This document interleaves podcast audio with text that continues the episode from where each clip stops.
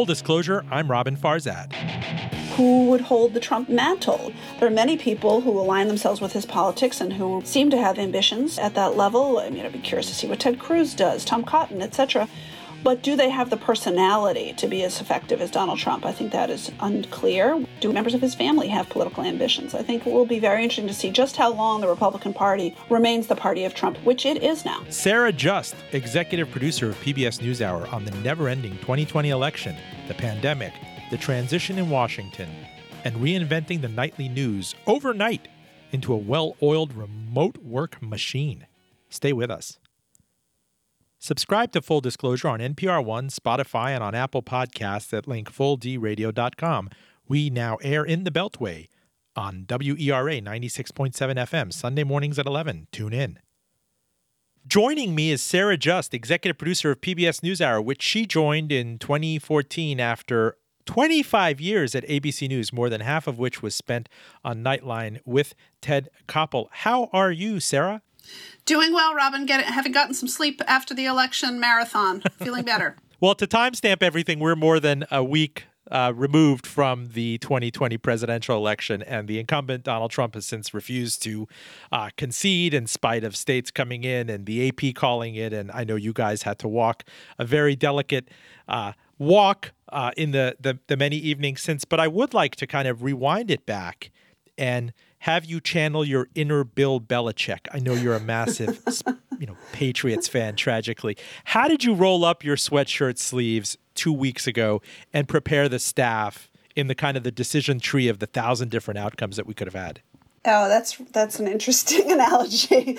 Um, despite the Patriots' miserable win loss record this year, um, the for, really the NewsHour team has been working towards this all year, uh, and uh, planning and preparing. We're all, you know, good producers are always planning for um, various potential outcomes um, in terms of how they are our our planning and our production would have to adjust. And so the election um, certainly is like no election I've ever covered or any of us has ever witnessed before. But for the NewsHour, the planning was very much the same.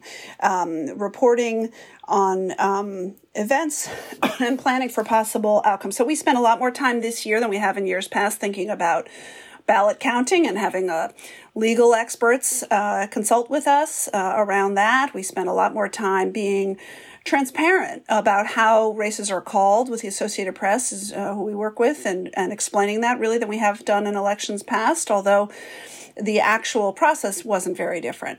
The biggest change, of course, this year was really the pandemic and the fact that so many of our staff was scattered and working remotely. We had a much much smaller footprint in our studio, um, but uh, but it worked, uh, and uh, that's thanks to uh, months of work that has gone on to making the NewsHour a mostly remote television production since March. So the peculiar things I remember watching the returns come in with my son on Tuesday night, and we warned him this is the first election that he's watching. Listen, you might not learn a lot tonight because, alas, so many of the ballots, millions of ballots, came in via absentee method. We're in the throes of a pandemic, and indeed, you had what some people, including Bernie Sanders, warned about was this sort of red mirage. If you just pay attention to the day of votes, you're going to get one vibe Tuesday night and maybe even Wednesday morning and that entire narrative, even though I think that word narrative should be shot into the sun and destroyed, that has changed in the week since as the absentee ballots have come in and you've seen the the slow but sure gears of, of ballot counting turn. It really depends on the state's laws. Some states like Pennsylvania couldn't start counting those ballots by their own state laws until election night, and so we, the early vote wasn't and it wasn't counted um, before their polls closed, whereas other states like Florida and Ohio were able to count their early vote earlier and make a, a call earlier. We tried to explain that to our audience um, through that night and in the many days, you know, ahead of time and, have, and that have followed that really what we have in this country is a patch. You know, our, our, our election is, is for nationwide office in the presidency, but our laws about how those ballots are counted, uh, when, etc., are are statewide, and so they're different. Um, and uh, but you know, so far we've not seen really any sign that those systems have failed. They've really worked as expected and as planned.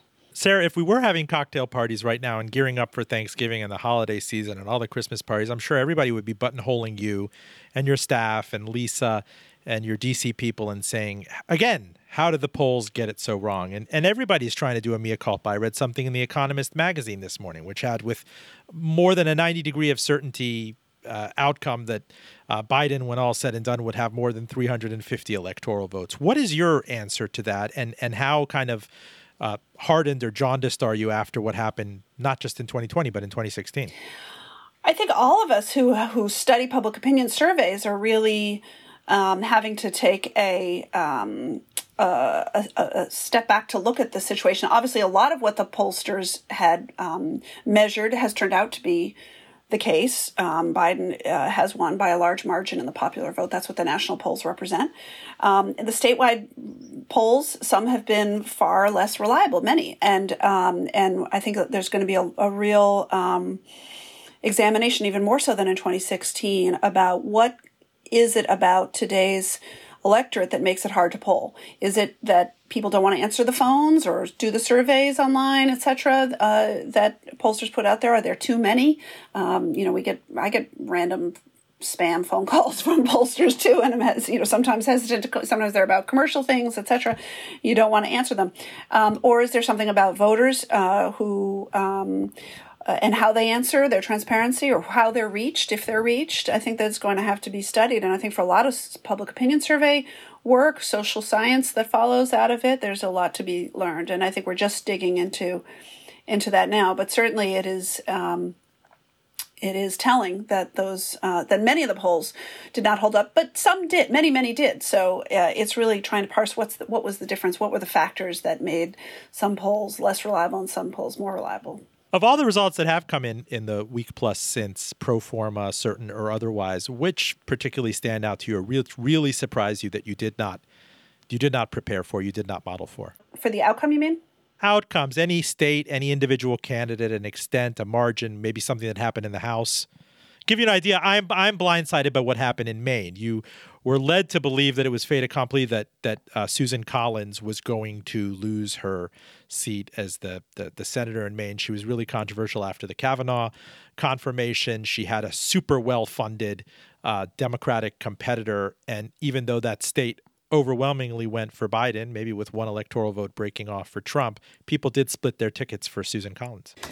Yeah, I think that you know, in a way, um, I I don't find Maine quite as surprising because you do have this really remarkable red and blue split in that state. The northern kind of western part of the state is so much more red than the southern eastern part of the state. I, I thought the most surprising one was Jamie Harrison's dramatic loss in South Carolina. There was to Lindsey Graham. The polls were not showing that um, in those statewide polls, and I think you know, as I mentioned, we do have to dig into what is what is it about the polling in that state that um, made it um, not reflect what the outcome was. Um, and also, there was so much money. Jamie Harrison spent overspent Lindsey Graham by so much, and yet um, uh, it was it was not even anywhere close to close. On the other hand, I don't think it's really a surprise that South Carolina has sent a Republican senator and, and a well known incumbent back to this to Washington. Um, but Jamie Harrison did seem like he was uh, competing more in the days, uh, you know, if you were to believe the public opinion polls um, beforehand. And certainly he was all over the airwaves and, and that kind of thing. But, you know, South Carolina is staunchly red and, and sent Lindsey Graham back to Washington. But, but it was interesting to see that one, I thought. So I'm assuming you were at ABC's Nightline during the 1992 election when Ross Perot was running and Bill Clinton yep. uh, took an unlikely uh, chunk of, of southern states, including Georgia, and winning that plurality. And it was somewhat of an upset against the incumbent, uh, George Bush 41. Uh, what what what's kind of similar here? Did you expect Georgia to come out in the way that it did? And of course, that hasn't been officialized yet by maybe some of the some of the people you are tracking. But when and if Biden gets the votes in Georgia, that will be the first time since what Clinton won it in '92. Right. I mean, it is. It's. It, I do remember that race very well. It was really the first presidential race I covered for a national outlet, and and the um, obviously the big difference there was the third party candidate and the degree to which that made a difference in that race. Um, and also that a southerner was running um, at that time. Um, and so i think one of the you know there are a lot of circumstances that are different but one of the things that makes uh, our understanding of a place like georgia so different today is the way that demographics have changed in that state. And it has changed in many southern states. I mean look at texas. Um, the demographics uh, for a more diverse electorate are changing. And, and for the Republicans um, who turned out uh, you know, white voters largely, that is something to think about for the future. Um, but uh, certainly Georgia has uh, you know, I, I, think before the election, a lot of us cynical reporters were saying, well, Georgia's never going to go blue. Texas is never going to go blue. Texas did not. Florida, you know, is the perennial swing, but ten, has now for three cycles gone red. I think that, the, or more the cycles has gone red. The, the, um, Georgia is the surprise. Um, and I think that that is, um, going to be really interesting to see how that plays out in the very close Senate races, um, still to come. I have to ask you, did North Carolina surprise you as well because the polling certainly suggested that it was doable not just for Biden to win that state. I think Obama won it the first go around in 2008, but that it would have been a Senate pickup as well. And even though the, I guess, I don't know if the AP has called it officially since there's still some counting going on, but it wasn't all that close for Biden in the end. It's hard to say which way that's going right now in, in North Carolina. Virginia certainly, you know, was was um, more purple and sometimes uh, red um, during for many years, and now seems to be firmly in the Democrats' column in the blue column in, at the presidential race, and so that's. Um, that's going to be really interesting to see in North Carolina if there's if there's movement there. I think Democrats had hoped for that this year. Democrats had hoped that North Carolina would be more purple, um, but if the demographics are changing there or the mood is changing there, uh, it hasn't changed enough to move the needle on. Um, big Senate race apparently, or or the presidential race. Although at this time that we're talking, it's not it's not fully called. And then finally on Arizona, uh, that was something that was really a bee kind of in the White House's bonnet that night that Fox News called it for Arizona. But it, it's a it's a pretty big victory if you consider the Senate gain there and that this this at least changed the momentum story for Biden on the night of the election, the week of the election. Right. That's a it, Arizona is fascinating, and I think one of the things that. Um, uh, we will have to see in Arizona in the 2022 midterms or 2024 presidential races whether or not Arizona has indeed turned purple and blue, or whether or not, with you know the Senator Mark Kelly now being elected there as a Democrat as well as the presidential race going to Biden, um, was this about party or was this about Donald Trump? Was this an anti-Trump vote in Arizona uh, and pro, you know, um, Mark Kelly, who was a, he was a popular candidate there. In Arizona, of course, we saw Cindy McCain, the wife of the late uh, Senator John McCain from Arizona, uh, campaigning for Joe Biden, uh, for Mark Kelly, and um, it's un- in, and all the criticism the president had of you know the beloved uh, former senator there, late Senator John McCain. It, it's unclear whether or not those factors or there are, are kind of Trump factors are, are going on in Arizona, or whether or not there's really a change in demographics. And before we leave Georgia, which is still uh, hotly, hotly contested, you're getting a manual recount by the Secretary of State there. But uh, there are going to be two Senate runoffs. And indeed, at least in theory, control of the Senate could be determined by these two elections in early January. How much money do you think is going to be plowed into that system? What is the lesson from the money that didn't work in Maine, in South Carolina, in Kentucky, maybe in Texas? And uh, what are your predictions? Do the, do the Democrats really have a chance of taking the momentum, assume the Electoral College victory holds, and, and channeling that into an unlikely kind of off season victory? Well, it's certainly going to be a good story. And as journalists, that's what we always want. it's going to be a good story. And it's probably a really good time to own a local television or radio station in the state of Georgia. You're going to be flooded with ad dollars. Um, and so that is going to be fascinating to watch. But as we saw in the races you mentioned, just ad dollars alone are not enough to win elections, uh, certainly in this climate and maybe even in the pandemic. Getting the vote out, and Stacey Abrams um, in Georgia has been really uh, effective in changing the dynamics there, it seems, with, with that effort. And we'll see how much that happens. I think both parties are going to be incredibly motivated to get out the vote uh, in that state for both of those races because control of the Senate hangs in the balance. Um, and uh, we've never seen races really um, uh, this late in the cycle uh, affecting the outcome of, of, of party control. So it's going to be just fascinating you know, again, Georgia's been pretty red for a long time, so I think Democrats have an uphill battle, but it'll be very interesting to see. Full disclosure, I'm Robin Farzad. You are listening to Sara Just, executive producer of PBS NewsHour, uh, where you've been for six years after a quarter century at ABC News, uh, 17 years of which were spent on Nightline with Ted Koppel. And uh, by way of disclosure, I learned English substantially watching Nightline with my parents 40 years ago when it covered the hostage crisis. So uh, props to Ted Koppel. I'm sure you guys are still in touch. Tell me about the role that Donald Trump still plays. I mean, he did take more than 70 million popular votes. He does have political capital coming out of this. He's someone who's always parlayed uh, whatever vote count he got or whatever inauguration attendance he did get into a, a, bigger a bigger number. That's part of his kind of his reputation, his marketing reputation. Uh, what can he and he cannot do after the interregnum? I mean, for example, are congressmen afraid that he's going to primary against them in 2022 or 2024 if they don't come out and support this this uh, this backlash right now?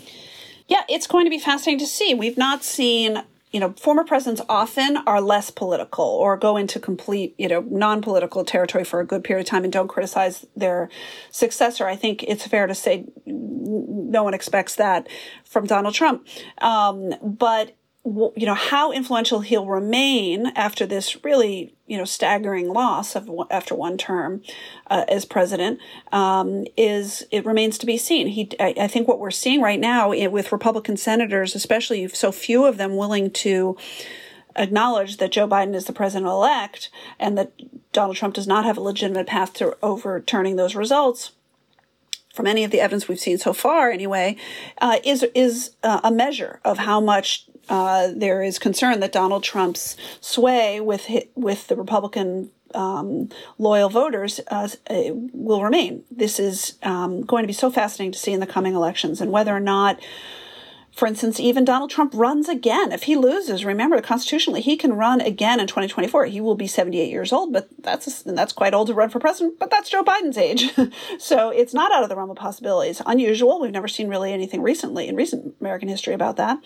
um, but it could happen. And then there will be questions about how you know influential he remains. There's some speculation that he might try to run his own television station uh, television network, rather, media network. Um, there's some, you know, question about who would hold the Trump mantle. There are many people who align themselves with his politics and who seem to have ambitions at that level. I mean, I'd be curious to see what Ted Cruz does, Tom Cotton, etc.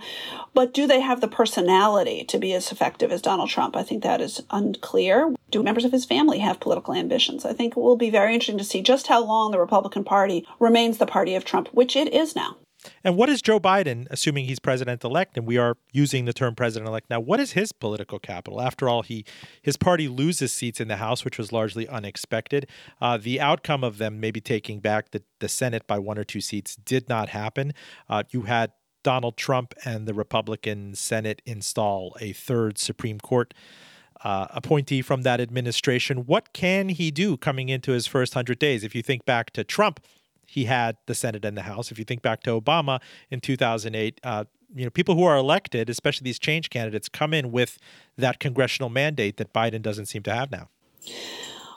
It is uh, a different kind of mandate. Certainly, t- winning the White House is a massive political victory for any you know party. Um, the way um, you know we've seen over the last um, several years is with so much you know of it has been gridlock, or so much of it has been uh, a Congress that um, uh, has a hard time getting anything done um, in a bipartisan way that the, the executive branch has become even more powerful. So certainly that is a factor um, and will be. But um, I think one of the things that would be interesting to see is the um, degree to which Joe Biden, who has, you know, campaigned on the fact that he has been a compromiser when he was in the Senate. He has worked with people across the aisle and uh, in many ways and, and tried to bridge divisions within his own party, which are going to be significant to watch as well. Um, that has been a, a, a, strength of his career and that he um, uh, has touted and his followers have touted. But it's a question really now in this political climate, how effective can he be at that? That will be fascinating to see. Now, Abigail Spanberger, the Democratic Congresswoman, she's my Congresswoman here in the Virginia 7th. You saw the audio, you heard the audio that leaked uh, with her call following uh, the House losses by the Democratic Party. There seems to be this this idea out there that it's kind of the Spanbergerian worldview versus the AOC and Squad worldview, where the latter is saying you really need to not take your base for granted. African Americans, women of color, uh, minorities overwhelmingly put this president elect over the hump, where Spanberger is saying we need to vanquish the word socialist from our vocabulary. You can't be talking about defunding the police. Uh, it seems to be a, a kind of an incipient battle for for uh, the Biden administration's mindshare. I think it's going to be really interesting. Both parties are facing a, a, a real um, moment of figuring out what they want to stand for, uh, which parts of their party um, are more powerful. Uh, I, I, what Spanberger said was interesting. I also thought um, uh, Senator Clyburn, Clyburn in South Carolina gave, um, I mean, Congressman Clyburn gave an interesting um, interview earlier this week um, and uh, talked about that as well. Obviously, still smarting from the uh, loss um, in. Um, uh, in that state for Senate, um, and uh, knowing that that is going to be um, uh, not easy to. Um, uh, you know, to address, he was really pushing back at the idea um, of uh, some of the more progressive um, voices being more influential. Um, he was um, very concerned uh, about the influence of the the defund the police movement. Uh, uh, it, it, seems, and so or what that statement or what that slogan meant um, for voters and who it turned off and who it engaged. And I think that's a really interesting. You know, he's a majority whip. He's an important um, voice in the party, um, and certainly nobody's idea of a of a conservative Democrat, um, but he's um, he's practical, and so he's he's raising those alarm bells. And so I think we're going to see both parties looking at themselves and their um, priorities, uh, and uh, and and Biden is going to uh, have a challenge on his hands, as are Republicans, in terms of trying to keep the coalitions together. Now, Sara Just, it'd be one thing if we'd be talking about this election kind of in a garden variety backdrop. I don't even know if that metaphor makes sense, but we are, of course, in the throes of this uh, unprecedented kind of once in a hundred year pandemic. We have uh, 10.5 million cases in the United States, 240,000 deaths, uh, 52 million cases worldwide. The, the flare ups are pretty uh, shocking if you look regionally what's happening now. The New York Times is reporting today that U.S. hospitalizations top 61,000, which is a record, and, and state leaders are urging residents to stay home ahead of uh, holiday time and holiday travel, and, and people may be coming back from college. Uh, this is uh, uh, certainly no playbook for understanding. And this is all happening while the General Services Administration is refusing to hand the keys of, of transition over to the Biden people, even though Biden has now picked out some of his point people on, on the COVID response team. Uh, what's your take, and what else are you hearing that we should be paying attention to? Well, certainly the pandemic uh, is hitting, you know, again, it, just numbers that are staggering and, and so so tragic.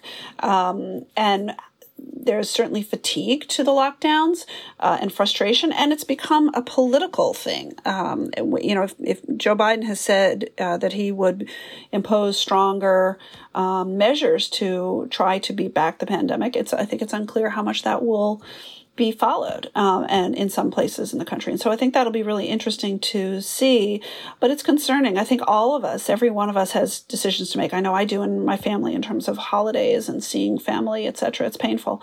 Um, but we've, we, the degree to which that has been, um, impacting politics has been so interesting. We saw in the public uh, voter service that the AP did um, that of people who voted that um, the pandemic was a much bigger was listed as a much bigger issue for Democrats who voted than for Republicans, um, and so um, you know how this plays out politically will be interesting to see. But there's no question we're facing a monumental.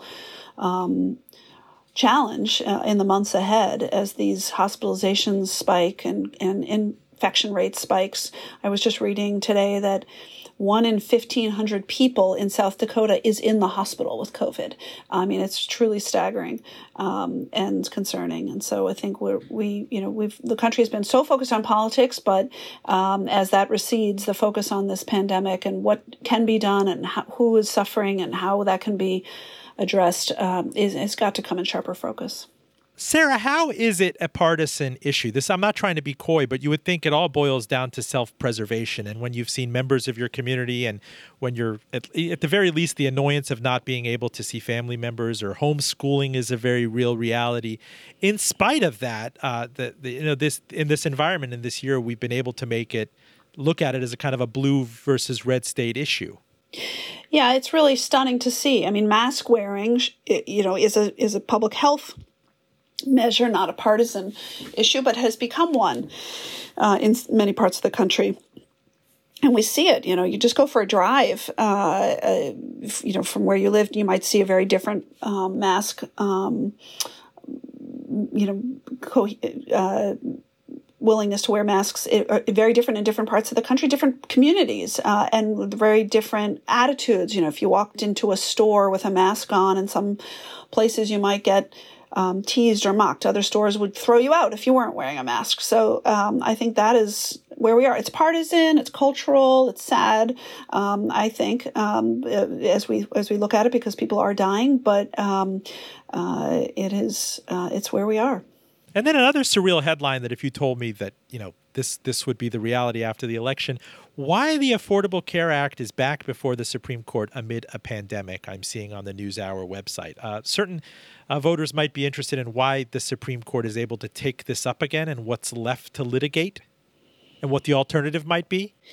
Yeah, it's fascinating. Well, there's been, you know, litigation moves through the courts pretty glacially by and large. So this isn't a new item necessarily you know that's related time the, the, timeliness around the election isn't about the election so much but it is the way that these cases move through the courts and the in the court um, supreme court sounded uh, at least from the questioning. There's a, i'm a i'm a supreme court geek myself and i love the tea leaf reading of their of um, listening to their uh, to them hear the arguments and then trying to interpret wh- where that means they'll vote. It is not a, an exact science by any means, but I think a lot of reporters who cover the court far more closely all felt that there was a a sense that they were not leaning towards overturning ACA in that case. But we'll have to see. There's there's been um, uh, this has been you know hanging over over this election, knowing that this case was on the docket uh, all cycle. It didn't get as much of attention because there were so many other things to talk about. But it is kind of amazing that in the middle of the pandemic, that's what we're we're battling over. But the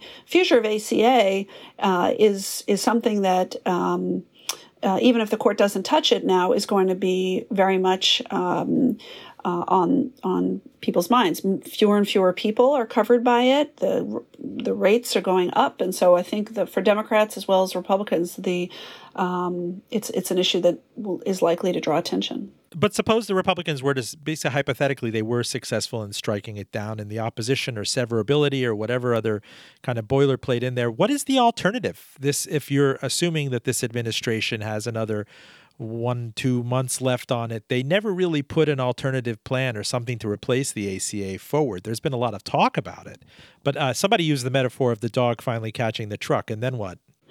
Um, I, I think it's I, I think the reporting that we've seen is that there really isn't a momentum around that in the Senate. There's just not consensus about what the alternative has been would be, and that's why it has been in this limbo for so many years. Um, is it's um, what the alternative is um, is very hard to see. Um, certainly, the Trump administration has been fighting to knock it down, including which would include knocking down the protections of um, the very popular pre-existing conditions. Um, so, but you know, and the president has said, oh, an alternative would include protection for pre-existing conditions, but in what form? These are this is a really technical kind of thing, and it's why ACA was so hard to pass in the first place. Is how do you create a um, safety net in this country for health insurance uh, and not um, uh, and, you know, and, and how do you how do you cover that, and what are the costs? I, I think it is a, a, very open question. What would the alternative be? But it doesn't seem like there's political momentum around really knocking it down now. It could change. That could change.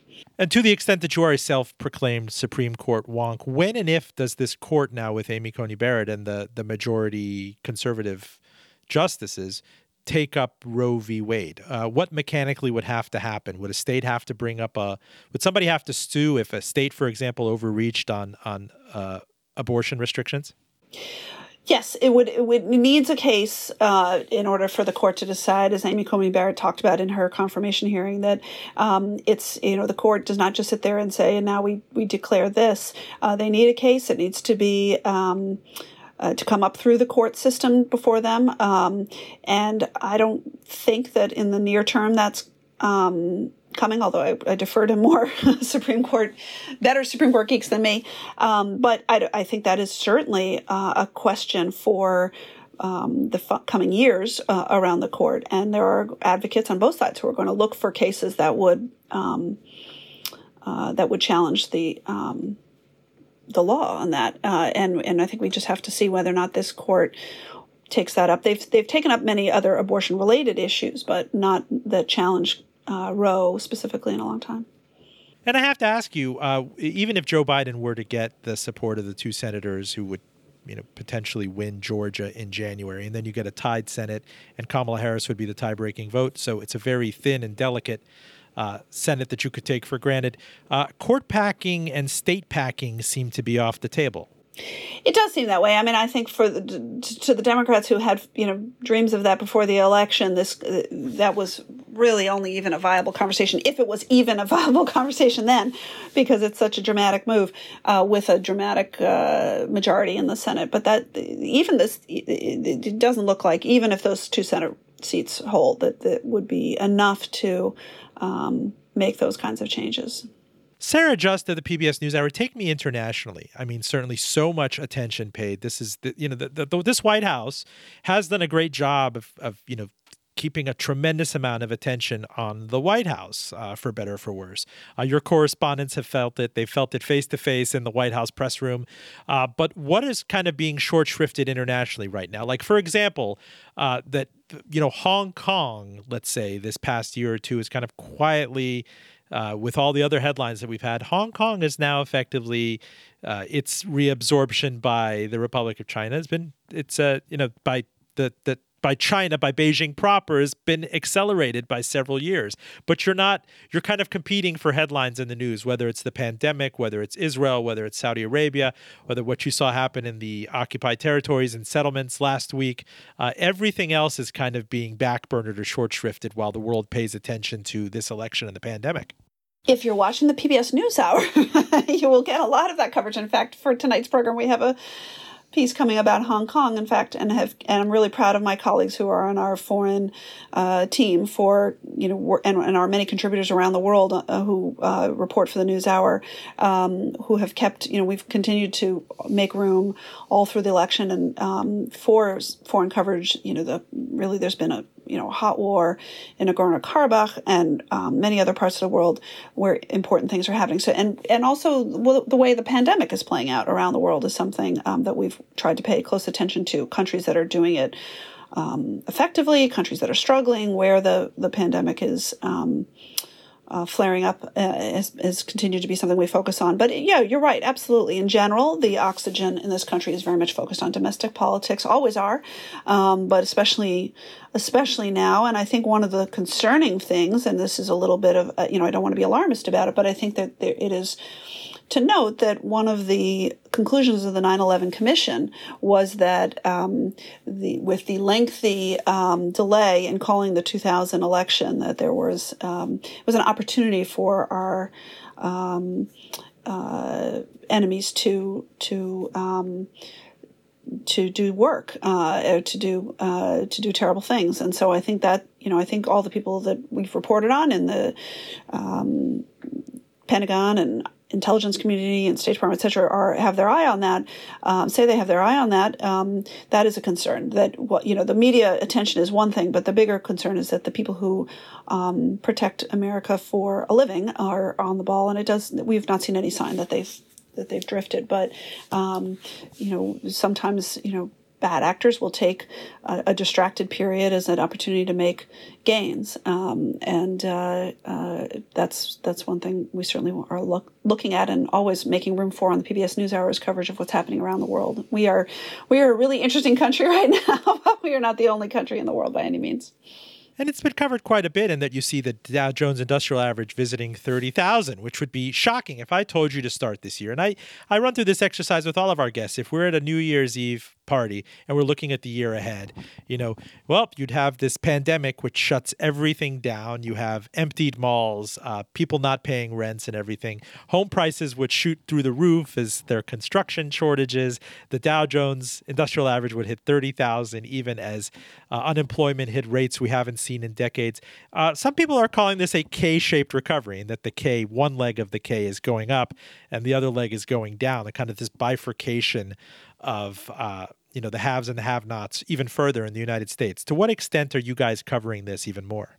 Absolutely, that is that is something that um, I think we are are very interested in covering in, at the News Hour, um, and that is the experience of people in this country, um, you know, particular, particularly uh, in regards to the pandemic, um, who is suffering more uh, has been um, something we've wanted to focus on. Obviously, we've all sadly learned how much um, people of color uh, have been more um, vulnerable to this pandemic, and and communities of color uh, as well as poor communities. We have a program. I mean, we have a story on the program tonight uh, about um, farm workers in the Coachella Va- Valley, for instance, and the pandemic, and people who are um, uh, providing the food that, that we all rely on in the food chain in this country um, are are sometimes our most vulnerable populations, and so keeping an eye on that, shining a light on that. Yes, it's true. The, the stock market um, has been you know kind of remarkable in light of all of these things, and so for a lot of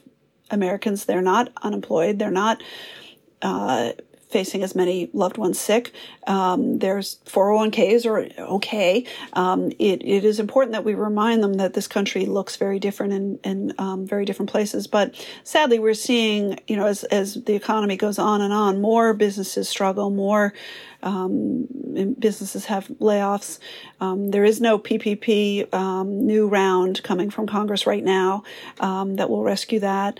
Uh, it's very unclear, you know, what's going to happen to the airline industry that employs so many Americans. Um, we're, you know, and and so this is a this is a really critical time, and how long these um, this recovery takes, uh, I just don't think anyone has a timeline yet. Full disclosure, I'm Roben Farzad. You're listening to Sara Just, executive producer of PBS NewsHour. Uh, you've been there, Sara, since 2014. After 25 years at ABC News, you spent a ton of time uh, on Nightline with Ted Koppel. You've covered various presidential elections, and you were in the Washington bureau for ABC News. Uh, in the 10 or so minutes we have left with you, I'd love to turn it around and, and you know, wonk out journalistically with you on where you were, how you contorted, what you had to do when you realized, let's say in mid March, that this is serious. We're all homebound. Uh, is there a playbook for you guys? Is there something you pull off the shelf, an emergency? you know, break in case of emergency thing. If a pandemic hits, how do you keep putting out the nightly news? Tell us what was involved in that. Oh wow! Well, there was absolutely no playbook, no planning. This was not.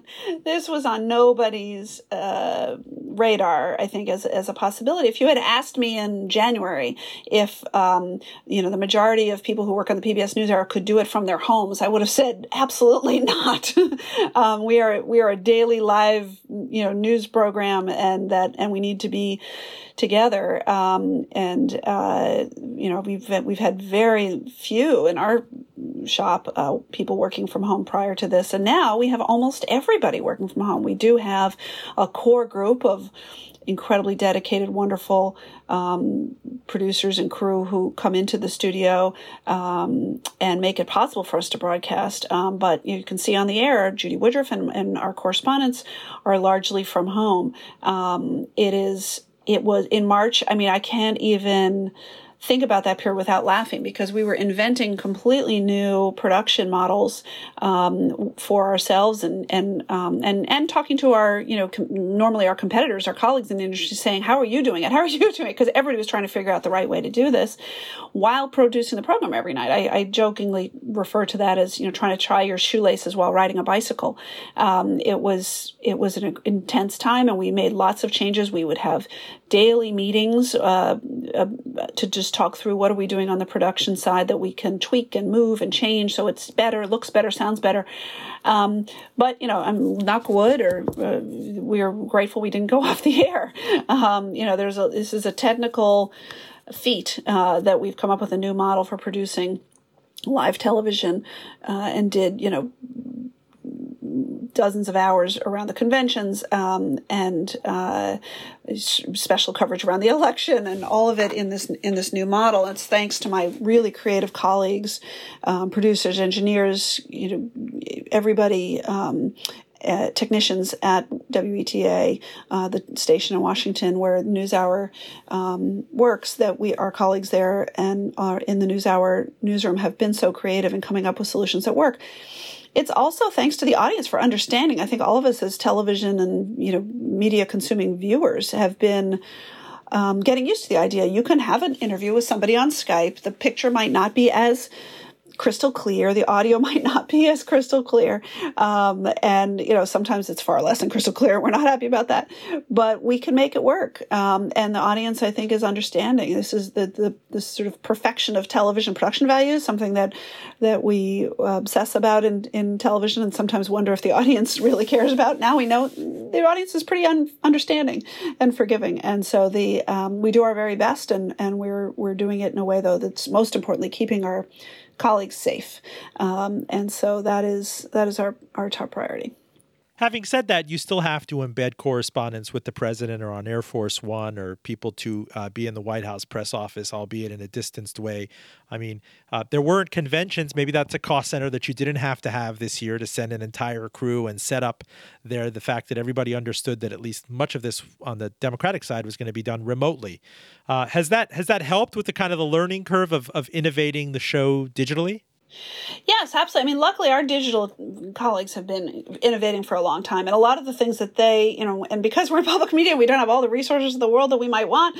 Our digital team was was actually quite experienced at making finding solutions, um, and so we, we we they've been really integral in. Um, and Travis Daub, the head of our our digital um, uh, content, and and Emily Carpeaux, one of our um, produ- senior producers, the two of them, you know, as along with our as I mentioned, our engineers and crew, IT, everybody at WETA have been so creative in figuring this out.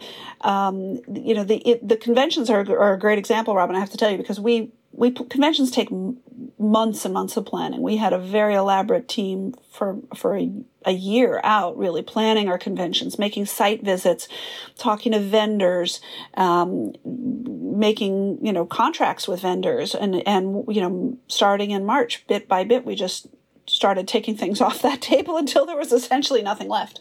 Um, and uh, we did conventions a very different way. Um, and uh, yeah, I think it'll be really interesting to see whether or not conventions ever fully go back to the um, massive uh, production that they have been. Um, and what you know, there were a lot of things about these virtual conventions that were really satisfying for the for the electorate and for the vote viewers. So it'll be really interesting to see. I do want to say just what you know what you were saying about some of our reporters and producers do you know are going on the road, are putting themselves in situations you know like the White House where there's been uh, several breakouts. Um, they're doing it like reporters often do. They're they're going to places that they know are risky because the story is important and telling the audience what is happening.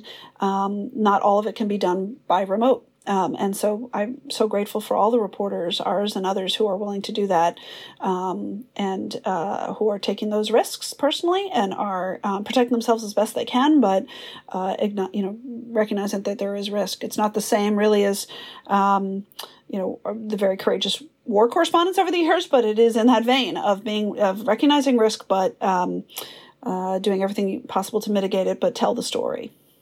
So, Sara, even if you were to snap your fingers tomorrow and have the vaccine and you know full U.S. herd immunity and whatnot, you wouldn't necessarily go back to the old normal of scrambling, scrambling a camera crew or sending them to the scene, uh, committing budget and everything to do it. Now that it can be done in a leaner, faster, uh, more cost-effective way. I mean, as, as, you said, you you you had worried before that viewers would pillory you if they had to deal with Zoom too much or if it if it kind of looked grainy and we have learned and all the other news organizations have learned i mean npr has learned that this could be done at home that you can do it in a way that you are going to get a, a, a, fall off some of quality but uh, the the velocity with which you can innovate and get stories and uh, scrap things and not have to put people on planes uh, is a lot faster.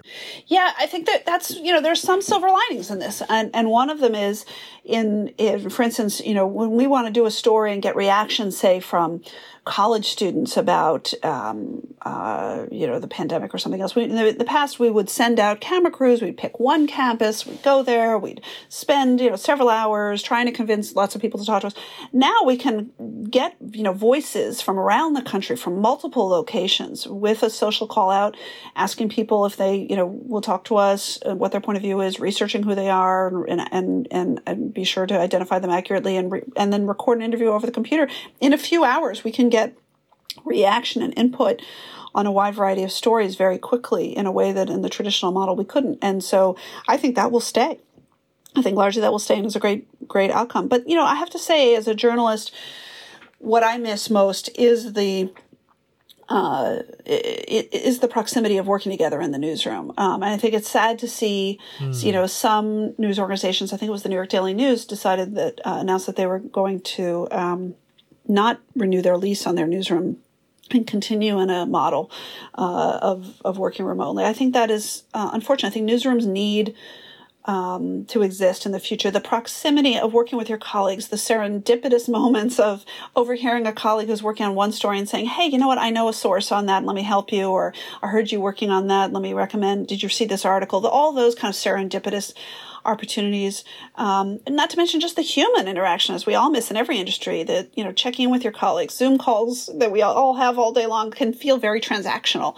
You know, I called you because I need this information, and you've given it to me now. Thanks, goodbye. You know, you miss the opportunities in the hallway. How's your mom? How's your how are your kids? Um, how you doing? You know, that kind of stuff is is the glue that makes news organizations and so many businesses work. Um, and while we've all adjusted necessarily to the situation, I really look forward to returning to that. It may not be as many people, it may not look exactly the same under the one roof, um, but I do hope that newsrooms thrive uh, in the very near future.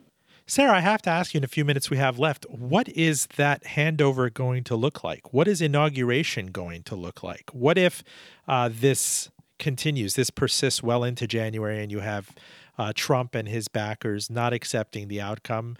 If you have people show up, if it becomes, a, you know, already if you look at Lafayette, Park and the area around the White House, it's significantly cordoned off. I mean, you can't look back at, at Watergate and find an analog to this situation. There's there's no again, there's no playbook for this. No, but I do think that you know the reporting we have is that so many groups uh, have been um, uh, uh, confirming that they expect a smooth peaceful transition uh, and inauguration. You know, inauguration will look very different because the pandemic. I think is is one really important factor um, that we'll we'll have to see how that plays out. That'll be interesting to see. You know, do you have balls and so forth in a in a pandemic, um, or how many people would come to the mall and, and, for an inaugural event?